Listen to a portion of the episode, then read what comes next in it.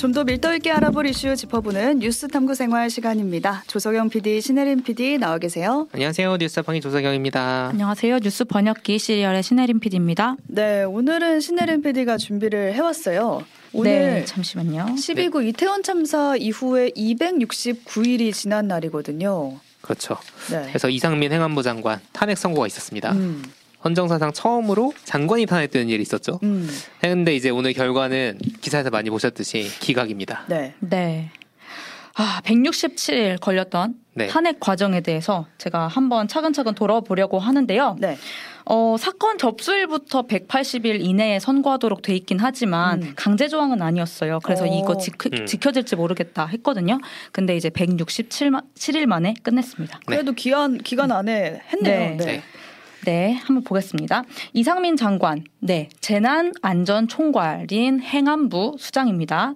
재난안전관리기본법상 재난 및 안전관리 업무의 총괄 조정하는 컨트롤 타워 역할을 하는 사람이고요. 음, 행안부 소개에도 그렇게 적혀 있어요. 재난안전총괄부처로 규정되어 있죠. 그러네요. 네. 이상민 장관은 이태원 참사 직후에 그 전과 비교했을 때 특별히 우려할 정도로 많은 인파가 모였었던 게 아니고 음. 경찰이나 소방 인력을 미리 배치함으로써 해결될 수 있었던 문제가 아니다. 이런 음. 식으로 말을 해서 참사 직후부터 공분을 샀던 아, 인물이죠. 지금 봐도 기분이 좋지는 않아요. 네. 아, 정말 망언 논란이 사실 그, 그 외에도 많았었는데 55일간의 이태원 참사 국회 조, 국정조사가 지난 1월 17일 마무리가 됐어요. 그 다음에 대통령실 책임 있다. 그리고 이상민 행안부 장관 파면 요구한다. 이런 그런 걸 담은 국정조사 결과 음. 보고서가 채택이 됐고 네. 그 후에 이상민 행안부 장관의 탄핵안이 야당의 주도로 2월 8일 국회에서 탄핵안이 통과됐고요. 헌법재판소로 그 공이 음. 넘어가게 됩니다. 그리고 탄핵 탄핵이 어 뭐냐 공, 고위공무원이 법 위반했다고 여겨지면은 국회가 이렇게 부, 표를 붙여가지고 음. 헌재 해임 여부 그렇죠. 요청하는 거잖아요. 가끔 봤어요. 네, 가끔 봤잖아요, 네. 우리. 이게 헌정일의 네 번째 아. 탄핵 심판이라고 합니다. 음. 다들 기억나시는 네. 탄핵 심판 한번 얘기해 보실까요? 제일 첫 번째라고 하는 게 이제 노무현 전 대통령 탄핵이었죠. 그쵸, 시작은 그쵸. 그때였죠. 두 네. 번째는 박근혜 전 대통령 탄핵이겠죠. 아. 네. 세 번째 기억나세요? 아, 저는 세 번째 잘 기억 안 나요. 세 번째는 임성근 전 고법 부장 판사라 그래요. 음. 어, 판사도 판사. 탄핵 소추가 가능한데 어 이런 일이 있었는지도 이제 몰랐어요. 국정농단 사법농단 사건이었죠. 네. 국정농단에 이은 사법농단. 음, 이거 왜 탄핵 심판 받은 거예요? 그 다른 법관의 재판에 개입을 했다. 음. 아. 이러면 안 되는데 했다. 이런 얘기고. 근데 임기가 끝나서 퇴임을 하셨어요. 했어요. 그래가지고 이게 해서 뭔 의미냐 해가지고 헌법재판관의 이제 과반인 다섯 명이 각하 의견을 내 면서 없는 일이 음. 돼버렸고요. 이분은 작년 4월에 재판 개입 혐의 관련해서는 무죄 음. 판결이 났습니다. 음. 네, 대법에서. 그렇게 해서 이제 네 번째 탄핵 심판인데 탄핵 심판 방식 아세요? 아실까요? 저는 재판이랑 비슷하다고 알고 있습니다. 네, 이게 비슷해요. 이 이상민 장관 측의 대리인단이 꾸려지고 그리고 국회 소추위원 대리인단이 꾸려져가지고 이제 이렇게 계속 얘기를 하는 건데 그렇죠. 그 소추위원이라는 게 있습니다. 그게 뭐냐면 검사 역할 같은 거예요. 아. 이 사람 측에서. 제가 있습니다. 네, 이걸 이제 법사위원장이 맡게 되는데 그 헌법과 법률을 이 사람이 위반했다고 이렇게 사실을 입증해야 되는 역할을 하고 있는 거죠. 음. 그렇죠. 근데 지금 법사위원장이 누굽니까?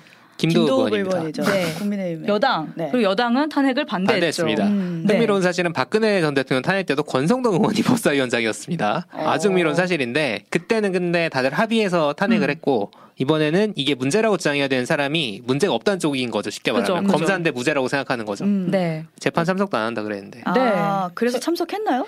안 했어요? 소추위원이 불참하면은 음. 막 신문 절차나 이런 거를 건너뛰게 한- 된다고 음. 하더라고요. 실제로 김도 위원장은 이상민 장관이 참석한 1차 변론 말고는 어, 같이 변론에 참석을 아예 안 음. 했습니다. 아. 네. 그래서 뭐 아까 말했듯이 어떤 변론 이런 게 필요해요. 네 번 정도 됐고 음. 그 전에 어떤 준비길이라고 해가지고 대리인단이랑 쟁점 정리를 헌재가 해요. 그쵸. 그다음에 변론을 거치고 그렇게 해서 오늘 결정이 된 건데 아, 결정이 어떻게 났나요? 네, 기각됐죠. 그러니까 검사 없이 재판이 된 건데 네. 탄핵이 되고 말고 하는 그 기준이 뭔지도 궁금하네요. 아홉 명 있잖아요. 헌법재판관. 헌법재판관이 그래서 그 중에 여섯 명 이상이 어, 법 위반을 했다 이 정도는 안 되고 중대한 법 위반을 음. 했다 음. 여기에다가 이제 찬성을 해야 됩니다. 그러니까 그법 위반이 중대하다고 판단하는 게 여섯 명 이상이어야 된다는 건데 이게 언제 만들어진 기준이냐면 그때 노무현 대통령 음. 탄핵 때 음. 이 노무현 대통령이 겨- 열린우리당을 공개적으로 지지했다, 지지를 음. 촉구했다 이렇게 해가지고 선거법 위반이다 해서 탄핵 심판이 이뤄진 맞아요. 거였잖아요. 아. 난리였죠. 네, 근데 헌재는 그때 노 대통령 공직선거법 위반, 위반했다. 음. 하지만 중대한 법 위반은 아니라고 보고 탄핵할 만한 위반은 아니라고 보고 청구를 기각을 했던 거예요. 그쵸. 그러니까 그때 이제 만들어진 기준에 따라서 지금 하고 있는 거죠. 사실 박근혜 전 대통령 탄핵 때는 중대한 법 위반이 있었다는 거죠. 네. 근데 이제 이번엔 아니다. 아니었다는 거예요. 근데 이번 심판의 결론은 중대한 법 위반도 아니고 법 위반 자체가 거의 없었다고. 어. 네, 그걸 전원 일치가 그렇게 생각해서 기각이 결정이 됐습니다. 그러니까 어쨌든 결과가 나왔으니까 처음에 음. 왜 탄핵 소추까지 가게 됐는지 그걸 좀 살펴볼 필요가 있을 것 같아요. 네, 그거에 따라서 헌법재판소도 판단을 했기 음. 때문에 한번 짚어 보면은 국회가 주장하는 이상민 장관의 탄핵, 탄핵 소추 사유가 크게 세 가지예요. 재난 예방 조치 의무 위반. 그러니까 참사 전에 주무장관으로서 예방 조치를 했냐. 음. 그리고 재난 대응 의무 위반. 적, 참사 직후에 적절하게 사후 조치를 했냐. 그리고 참사 이후에 부적절한 언행에 대해서 음. 언행이 공무원법상 품위 유지 의무가 지켜졌냐. 음. 요세 가지인데 재난안전법이랄 지 뭐 이런 것들 보면은 중앙재난안전대책본부 중대본이라고들 그렇죠. 하죠. 중앙사고수습본부 중수본이라고 중수본. 합니다. 뭐 이런 거를 이제 장관이 설치를 요구를 해야 되는데 설치를 안 했다. 음. 그래서 법 위반을 했다. 이런 게 음. 핵심 쟁점이었던 거예요. 그러니까 예를 들어서 참사 직후 골든타임이 혹은 그 직후에 뭐 경찰서나 소방서 같이 인명 구조하는 기관 간에서 혼선이 되게 심했잖아요. 맞아요. 맞아요. 참사 네. 때마다 그렇죠. 오송 참사 때도 그랬고. 네, 그러니까 재난 컨트롤 타워 기구인 중수본 같은 게 설치가 됐었어야 했다. 음. 그래서 혼선을 정리했어야 됐는데, 어, 이 총책임자인 이 장관이 책무방기를 했다. 음. 그래, 그리고 뭐 그때 행적을 보면은 장관의 행정을 보면은 뭐 참사가 밤 11시 20분에 인지가 장관한테 됐고 현장 도착까지 85분이 음. 걸렸거든요. 음. 근데 그동안 사태 수습을 위해서 관계 기관에 직접 건 전화는 단 한 통이었다. 음. 85분 동안이요? 네. 음. 뭐 저- 직접 뭐 이렇게 지, 뭐 지시를 하고 했었어야 되면은 사실 직접 건 전화가 그렇죠. 있었어야 되잖아요. 근데 그게 한 통이었다는 거예요. 그리고 대통령이 11시 반쯤에 행안부 장관을 중심으로 모든 관계기관 신속하게 구급 치료에 만전을 기해라 이렇게 지시를 했거든요. 어. 그게 11시 반이에요. 그러면 주무장관이면서 대통령보다 상황 파악이 좀 늦었던 건가요? 대통령이 11시 1분에 음. 음. 알았다 그러거든요. 그렇죠. 음. 11시 20분에 장, 장관이 장관이 알았으니까 알았고. 19분이나 늦었던 늦었죠. 거죠. 원래 반대 아닌가요? 주무장관이 그렇죠. 보고하는 장관이 보고를 것 해야. 되는데. 네. 이거에 대해서는 이렇게 말해요. 정확히 대통령에 대한 보고 절차 나도 잘 모르겠어요. 이런 제가 장관은. 처음이거든요. 똑같은 상황이죠.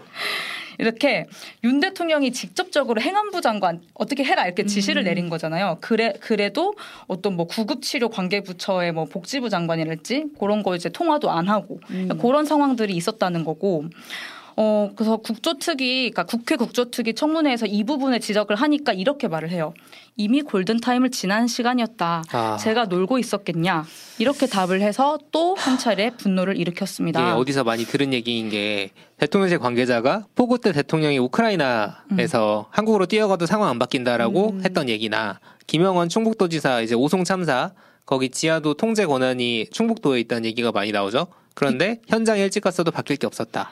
그죠. 그러니까요. 그러니까 저는 이런 얘기 들을 때마다 또 같은 말로 반문을 하게 되는데 설마 그거 몰라서 우리가 묻는 거 아니잖아요. 그때 음. 뭐 했냐고. 음. 참, 그래서 몇 계속 며칠 전에도 듣고 또 그 며칠 그렇죠. 전에도 듣고 계속 반복되는 얘기죠. 작년에도 있었던 얘기라는 거죠.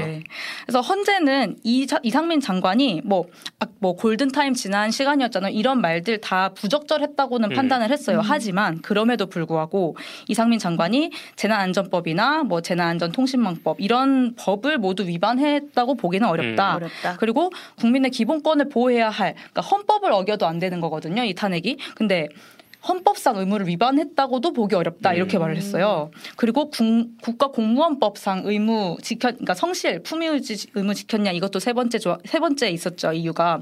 근데 곧 그거는 이제 별개 의견으로 위반을 뭐 했다라고 그렇죠. 보는 이제 헌법 재판관도 있었고 아닌 헌법 재판관도 있었고 갈렸군요. 네, 그렇게 다 해서 총 탄핵 사유로는 인정되지 않는다라고 그쵸. 본 겁니다. 그러니까 박근혜 전 대통령 탄핵 심판 때도 사실 헌재는 세월호 참사에 대해서는 대통령한테 책임을 물을 수 없다라고 음. 판단을 했었어요. 이거랑 비슷한 거죠. 그러니까 법은 되게 엄정하게 적용이 돼야 되니까 네. 법률 위반은 아니라는 거죠. 네. 이번에 이태원 참사에 대해서 헌재가 뭐 언급한 건 없었나요? 어, 헌법재판소가 이태원 참사를 두고서 어떠, 어떤 식으로 얘기를 했냐면 어느 하나의 원인이나 특정인에 의해서 발생하고 확대된 것이 아니었다라고 말 봤어요. 그러니까 주최자 없는 축제의 안전 관리나 매뉴얼 같은 게 어떤 재난 안전 법령상 명확하게 규정이 마련되어 있지 않았다는 거예요. 음. 그래서 이제 어떤 그냥 기관들이 대규모 재난에 대한 통합적인 음. 어떤 대응 역량을 기르지 못한 거고 그거를 실패다. 네, 그거를 이제 한 사람한테 음. 책임지우기는 어렵다. 이렇게 음. 말을 한 거죠. 그러니까 한 사람의 책임이 아니라는 것 같은데 거기에 대해서는 저도 동의를 하는데 음. 그래도 소위 우리가 생각하는 제일 위에 있는 장관이 아무 잘못 없다고만 계속 말하는 게 맞나라는 생각이 들어서 유족들의 모습이 자꾸 머릿속에 떠올라요. 네, 유족도 이제 선고 당시에 방청석에 앉아 있었는데 음. 선고를 듣고 유가족 4명이 울음을 터뜨렸다고 음. 해요. 저도 그 사진을 보면서 아. 계속 너무 마음이 아팠거든요. 그러니까 실신하신 사진도 있었어요. 네. 네, 실신하기도 하셨고. 그러니까 선고 끝나고 기자회견도 했는데 이런 식으로 말씀하세요. 정부의 부재가 발견 되고 나타났는데도 어떻게 책임은 어디에 있냐. 그러니까 음. 헌법 재판소의 어떤 아까 지금 이태원 참사에 대해서 말하는 것들도 사실 다 재난의 재난이었다고 말을 하고 있는 음. 거잖아요. 그럼에도 불구하고 책임질 수 없다. 음. 이 사람은 이렇게 이제 확인을 한 건데 사실 뭐 국정조사도 그렇고 뭐 경찰 조사도 그렇고 안전에 대한 우려나 대비가 매년 있었, 있어 왔던 골목이었고 좁은 골목이었고 또 신고가 계속 이뤄졌음에도 불구하고 이게 어떤 처벌 책임자 처벌이나 이런 게 없었다는 그렇죠. 거잖아요. 지금까지. 영명이죠 지금. 네, 그런 게 밝혀졌음에도 불구하고 음. 9개월이 지났는데 그러니까 유족들이 도대체 정부는 무엇을 했냐라는 말을 지금 9개월째 하고 있고 어떤 사람들은 그 말이 이제 지겹다고 하는데 어. 사실 이 똑같은 질문을 지겹게 해야 하게 하는 거는 대체 누구인가? 음. 네, 그렇게 생각이 들고 어쨌든 채- 재난 책임자인 장관은 복귀를 했습니다. 지금 네. 수해 현장으로 달려갔다고 해요. 아 오늘 네. 출근해서 네, 그렇죠. 바로 이제 직무 복귀가 가능하거든요. 이렇게 선고가 나면은 기각이 되면은 그래서 이상민의 시계는 다시 돌아가게 되었고 유족들의 시간은 아직도 멈춰 있다. 음. 그러니까 장관 탄핵은 안 됐지만 그래도 음. 분명한 책임자 처벌은 있어야 되는 거잖아요. 네. 필요한데 이제 남아 있는 게 뭐가 있나요? 지금은 국회에서 이태원 참사 특별법 이거 제정하겠다. 지금 야당이 아쉽다는 반응 보이고 있는데 이 탄핵 기각에 대해서 이제 이 특별법은 뭐 꼭 제정하겠다라고 음. 얘기를 하고 있고 또 직접적인 관할했던 용산구청장 음. 지금 뭐 아직 출근하고 계십니다만 음. 네, 그다음에 당시에 용산 경찰 경찰서장 등 뭐 경찰 간부들 연이어서 재판이 지금 이어지고 있죠. 이걸 그렇죠. 봐야 될 것 같습니다. 감사원 감사도 남아 있고요. 음. 네. 그러니까 개인적으로는 이번에 기각 결정 나오고 나서 유족분들이 너무 울면서 막 나 오시는 사진을 보고 하니까 네.